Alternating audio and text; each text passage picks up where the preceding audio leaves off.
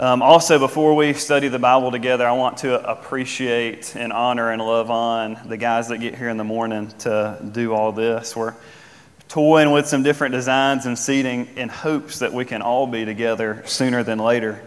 Um, and it was just especially fun this morning. I think we were done at 7:45. We get here at seven, and it was due to a bunch of guys being here. There were six or seven guys here, and it was just a good time.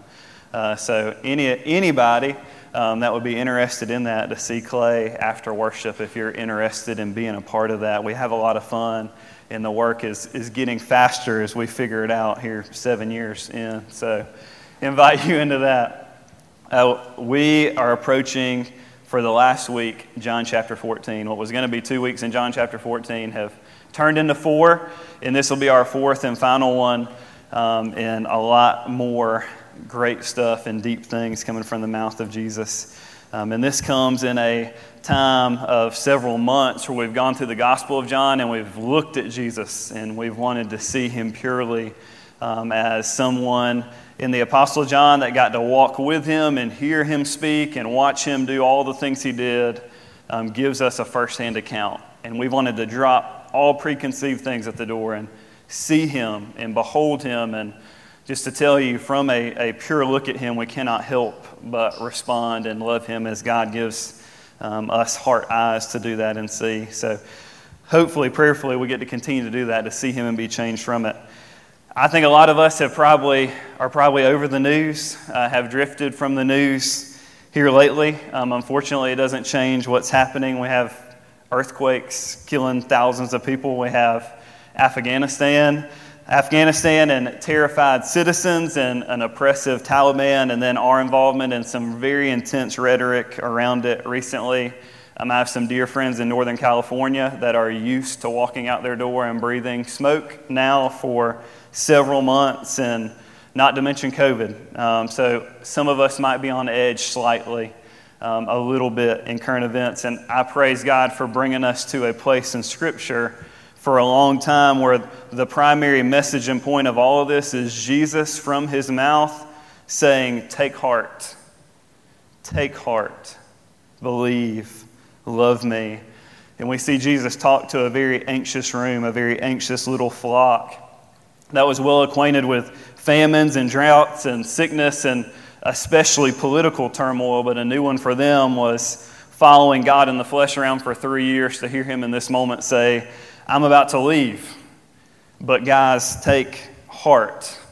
And as you will see me, God in the flesh, dying on a cross, it will look really bad. It'll look really bad when you see me hang my head and breathe my last breath. It'll look really bad when a stone goes in front of my tomb.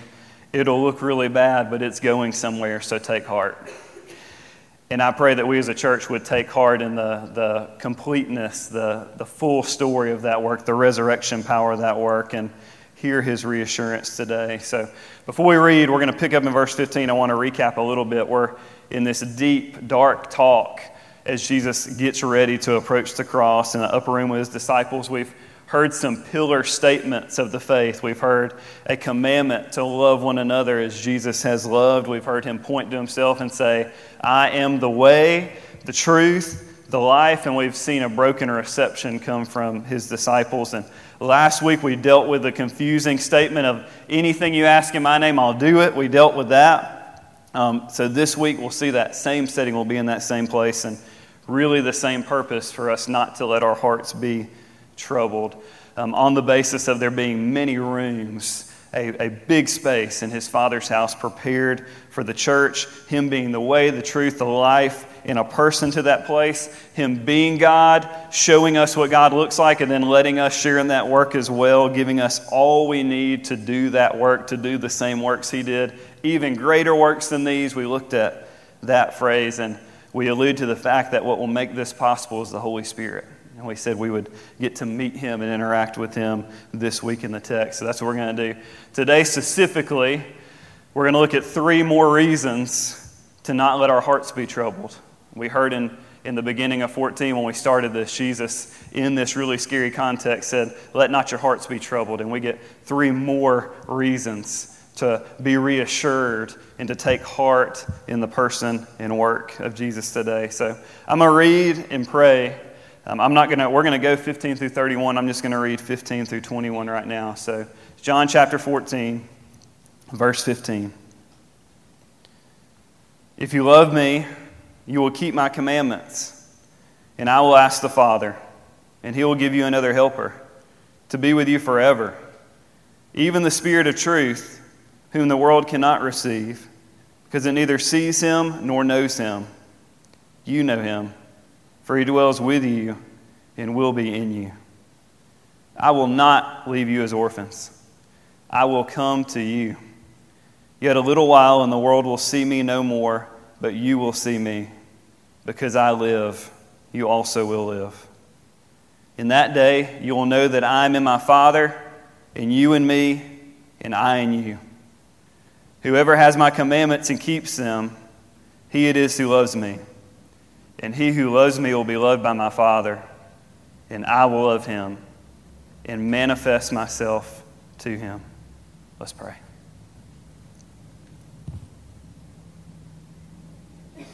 God, we continue to thank you for these words in this space, this secret, special space with you and your church, for you letting us listen and watch. God, help us hear with um, spiritual ears and understand with minds helped by your Spirit. God, help us hear from you, hear your words of reassurance, and believe you. Help us believe what you say because we believe who you are. May we see the person of Jesus through his living word. And we ask through him. Amen. So, first of three reasons to not let our hearts be troubled in the face of what we see around us right now. Number one, the cool connection between love and obedience. We want to see the connection between love and obedience and let, us re- let it reassure us in the, in the face of a scary context that we find ourselves in, like this context that these men found themselves in. We see this throughout this passage that we read, first and 15 that we read. So if you love me, you'll keep my commandments. We read it again in 21 Whoever has my commandments and keeps them, he it is who loves me. Verses 23 and 24 basically repeats the same thing. And in 31, in a very cool way, the concept extends to Christ and his Father. But I do as the Father has commanded me, so that the world may know that I love the Father. So we see love and obedience, love and keeping the commandments knit together.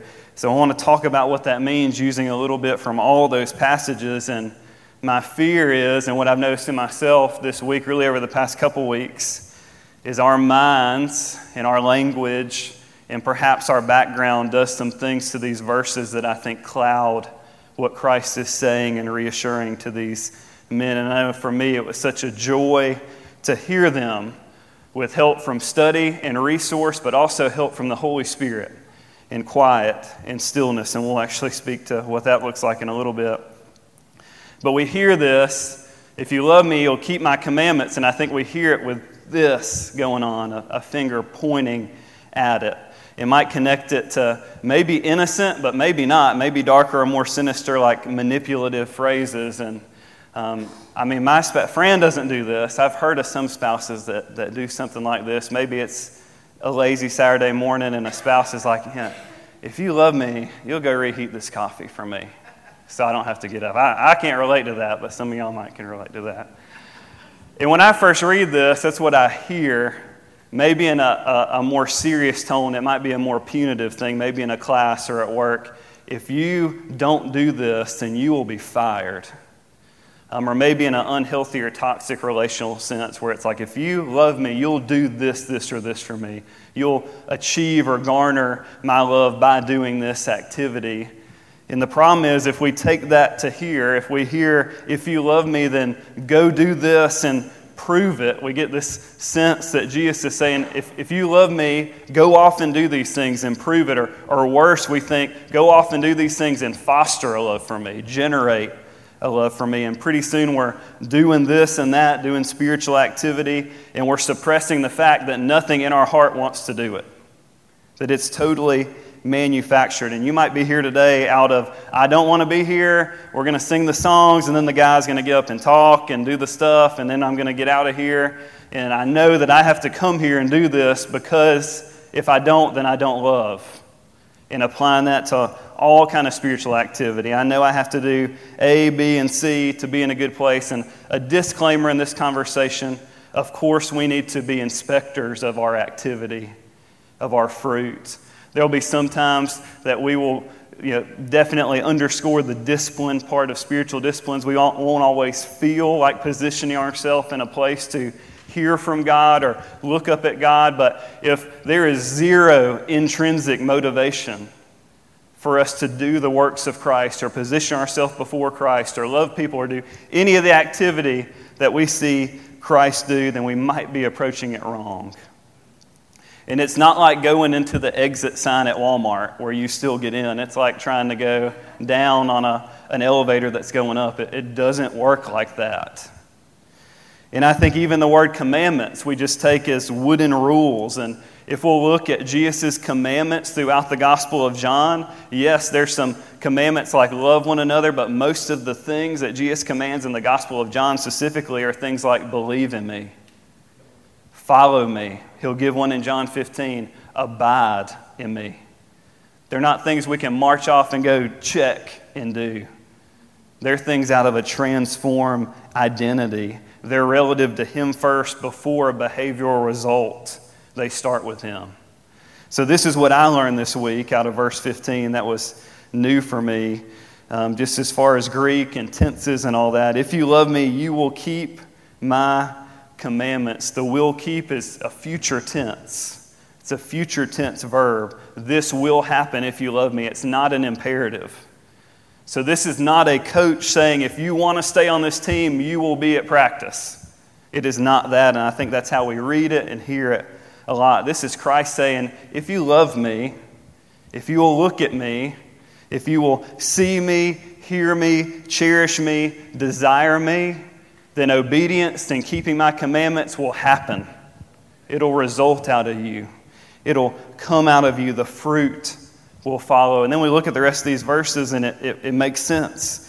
Verse 21 if you're loving and cherishing Jesus, it'll be obvious. Hey, that person's got to be head over heels for Jesus because it's causing new behavior. And we see a dark backside in 24. If there's no new, if there's no obedience, there's no way that that person is cherishing Jesus. And in verse 24 is just the important truth that understanding this does not remove the weight of these words or the accountability, the examination value of these words, but it does change the treatment. If we look in and see disobedience, whether it's an identity of disobedience and rebellion to God or in our lives as Christians, it's the periodic struggle we have with our old sin nature, it's because we're not loving Him. It's from us not desiring him. This word is the same word from John chapter 3 when Jesus is talking to Nicodemus and he tells Nicodemus, humans loved the darkness more than they loved the light. They wanted the world in rebellion to God more than they wanted God. And this is Jesus saying, if you want me, if you desire me more, then obedience will flow from that. And it'll come out of that if we're loving Him and wanting Him, obedience is happening. And we're doing what He's called us to do. And you've heard of a vicious cycle. This is the opposite. It's a, a beautiful cycle, but it's not started by works. Even verse 31, Jesus said, The world will know that I love the Father because of my works. The works don't generate the love of the Father. So we see this consistently through these. So for us, I pray that as a church, we would take heart that a holy, perfect God has squared up with our disobedience, has seen all of it. I see it. And He says, Man, I'm about to make you a natural. I'm about to change you if you see me. And even us being able to see Him starts with His love for us a gift of spiritual eyes on spiritual hearts that, in and of themselves, are naturally calloused and stubborn to see Jesus, God lets us see him, and if we see him rightly, we can't help but love, and out of our love, we can't help but keep his commandments. Pray that we would take heart in that. That's cool. That's cool while the world's on fire. Second reason to take heart is the promise of the Holy Spirit. So I want to overlap this a little bit with what we just talked about. Um, look in verse 21 again. So, whoever has my commandments and keeps them, he it is who loves me. And he who loves me will be loved by my Father, and I will love him and manifest myself to him. So, this love that's going on between us and Jesus and the Father, and it's a good love triangle. It's good. And it's equaling obedience, and what's coming out of it also is, is Jesus says, I'll manifest myself to him. That, that means appear. So Jesus is saying to this person that's in this love connection, this loving relationship, I'll show myself to them, I'll appear to them. And yes, Jesus will literally appear to these men after the resurrection, but I think he's thinking a lot bigger and past even that moment because of his answer to Judas. And I love how John says, you know, Judas asks a question, and Judas says, Jesus, why wouldn't you just show your resurrected body to the whole world? Surely that would fit, you know, everybody would believe you then. And John makes a note. He says, This isn't that Judas. It's not the bad Judas. This is a, a different Judas. So Judas says that surely that'll work. It's a question very similar to Philip's from a couple weeks ago, where Philip says, Hey, just let us see you and we're good. Everything will be fine. But of course, that doesn't work. So we see Jesus in 23 answer Judas's question with the exact same thing. You love me, you'll keep my word, my commandments, and I'll manifest myself. Me and the Father will come make our home with that person. This is Jesus telling Philip, I don't want people just to see me. I want to live there. I want to be in them. I want them loving me through faith and acting and talking and loving like me so that they can experience me now, not just later. And another really cool thing about this when Jesus says we're going to come make our home in that person. That word home is only used one other place in the New Testament, and it's in this chapter when Jesus says, In my Father's house there are many homes, rooms. So as Jesus points to eternity and us being with God forever in eternity, he's saying, I don't want to wait to be with you. In your love of me, in our transformation of you, we're going to come make our home in you now, on the way as you wait. You're going to have me as you wait. And this is great, but how in the world? And we, we, we get to meet the Holy Spirit and how this is possible. So in 16, I'll ask the Father, and He'll give you another helper to be with you forever, even the Spirit of truth, fully God in all true believers, in all Christians. So we go to verse 26, see Him elaborate on the Holy Spirit a little bit. But the helper, the Holy Spirit, whom the Father will send in my name, he will teach you all things and bring you to remembrance all that I have said to you. So Jesus says, This Spirit, this helper that will be in you, he will help you understand my teaching.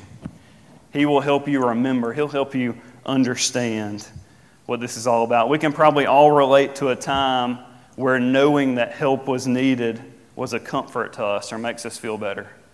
Uh, this past weekend, me and Bradley and JB and George were helping Adam Carson move some stuff, and Adam had a cooler in the back of his car. I've opened a cooler before. I couldn't open Adam's cooler, and I felt so dumb because I couldn't open the cooler. So then Big George comes over there, and he tries to open the cooler, and he couldn't open it either, and I felt so much better.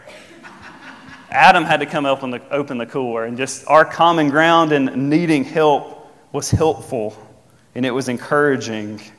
And here we see Jesus implement that, expect pretty low levels of understanding and even obedience in a big respect from these men pre spirit, and him acknowledging, hey, y'all need help, and I'm on it. And I have a really specific thing for us as a church in this. You know, as we call our church family into regular personal time with God, I pray that you'd be reassured by acknowledging that you not only need help, supernatural help to do that, but you have help. You have a helper if you're in Christ. God gives us minds of, region, of reason and logic, but He also gives us a helper. Taking either over the other can yield some nasty results we've seen in church history and overly casual approach to God, saying, I don't need to study, I don't need to understand, the Holy Spirit will take care of this, and a haphazard approach that has yielded many a heresy. I think Troy Church, I think we'd fall more into the other ditch primarily, where we would depend on our mind and our intellect to understand and communicate with God, especially in our rhythms and times alone with Him. And we wonder why we even struggle to sit down and attempt that. We, before Christ, love the darkness more than we love light, and we forget that we have a helper. Just would like to frame the what if. If in the morning or at lunch break or quiet evening after kids are asleep, you approach the Bible and or prayer and acknowledge, God, I need help. And I'm reminding myself, my mind and my logic, that you've given me a perfect helper. Help me listen to him. Help me remember. Teach me. We'll get to talk way more about a lot more the Holy Spirit does on into John. Jesus doesn't stop talking about the Spirit, but for now, take heart that you have a helper that helps us understand things that in of ourselves are impossible to understand. So that's the second reason. One more reason to take heart the ruler of the world has no claim on Jesus. The ruler of the world has no claim on Jesus. Let's pick up in verse 27. Peace I leave with you, my peace I give to you. Not as the world gives, do I give it to you. Let not your hearts be troubled, neither let them be afraid. You heard me say to you, I'm going away, and I will come to you. If you loved me, you would have rejoiced, because I'm going to the Father, for the Father is greater than I. And now I have told you before it takes place, so that when it does take place, you may believe. I will no longer talk much with you, for the ruler of this world is coming. He has no claim on me, but I do as the Father has commanded me, so that the world may know that I love the Father. The ruler of the world has no claim on Jesus. This is Jesus talking about Satan.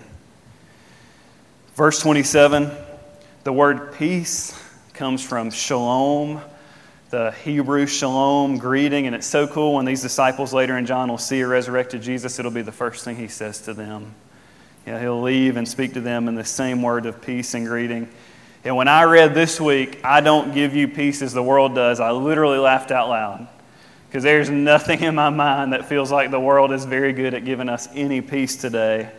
But I'd also like to submit to you that in less crazy times, that's not so quick of a conclusion. We're really comfortable here sometimes, and things seem really great sometimes. We forget, whether we're really afraid or really comfortable, we forget that Christ is the only source of real peace. We see our world unravel and panic. Jesus says, What did you expect from a fallen world that's dying and rebelling against me? What would you expect? And Jesus here, until peace, the person, returns, there will be pandemics and wars and disasters. And as much as it claims, the world cannot offer peace in finality to that in the face of all this, in a real, present, active darkness and Satan and demons that the Bible describes is very much real and active and a part of what goes on around us. Jesus says, you know, This guy is personally coming. Satan is personally coming against me in this hour, but he has a no claim on me. Nothing on me.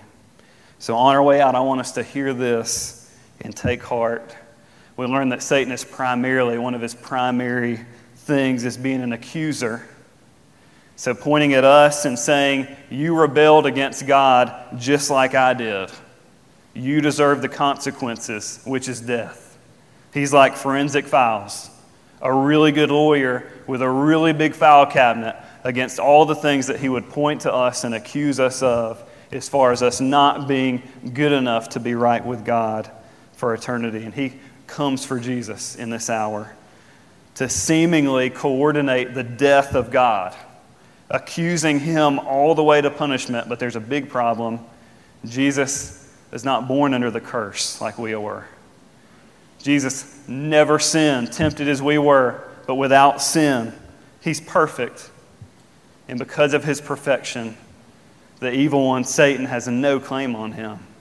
There is no case. And Jesus raises to life because there's no evidence to convict Jesus. There's no basis of accusation in Jesus. And on his way from death to life, he breaks the electric chair for his church. He takes the punishment for the sins of all Christians forever. So Satan points at us, the sins of us, and he says, You're mine. I have proof right here. Reaches back to grasp it, to present it, and grasp for air because there's nothing there. Because Jesus took it. Colossians 2, Paul says it was nailed to the cross. That accusation has been disarmed. Church of Christ has made his home with us. Evil has nothing. Romans 8 1, therefore now no condemnation. We're not condemned, and we forget at the worst times. And I pray that you would remember now. If we forgave all your material debt today by some crazy means, you'd be really pumped. And it would affect your heart. More so, your eternal debt to the wages of sin has been forgiven if Christ has made his home with you. If you believe in Christ, it ought to give us much heart. We're not condemned, and the world is not outside God's sovereignty. The seeming death blow from the ruler of the world would yield salvation, re- reconciliation for the church. Some of you here may need to see Jesus and love him and want him for the first time. We believe that God, through the, the true things that we have read about him, calls people to that, enables people to that. Don't put that past God. And I pray that you would talk to us if you think God might be doing that work in you, that you would catch us after out here, sign up at the back to be talked to in a, a slower, more separate moment later. But be open to the fact that God might be allowing you to see Jesus, to love Him for the first time. And those of us, church, just well aware that we're like this. In our context and situation is, is distracting as this heavy rain, and we look away from beholding a beautiful Jesus that would tell us to take heart, that's preparing us for a place, but also letting us be at the best part of that place now as we walk and live and show God to the world. I'm going to pray, ask you to listen to the gift of the Holy Spirit that God's given us as a church.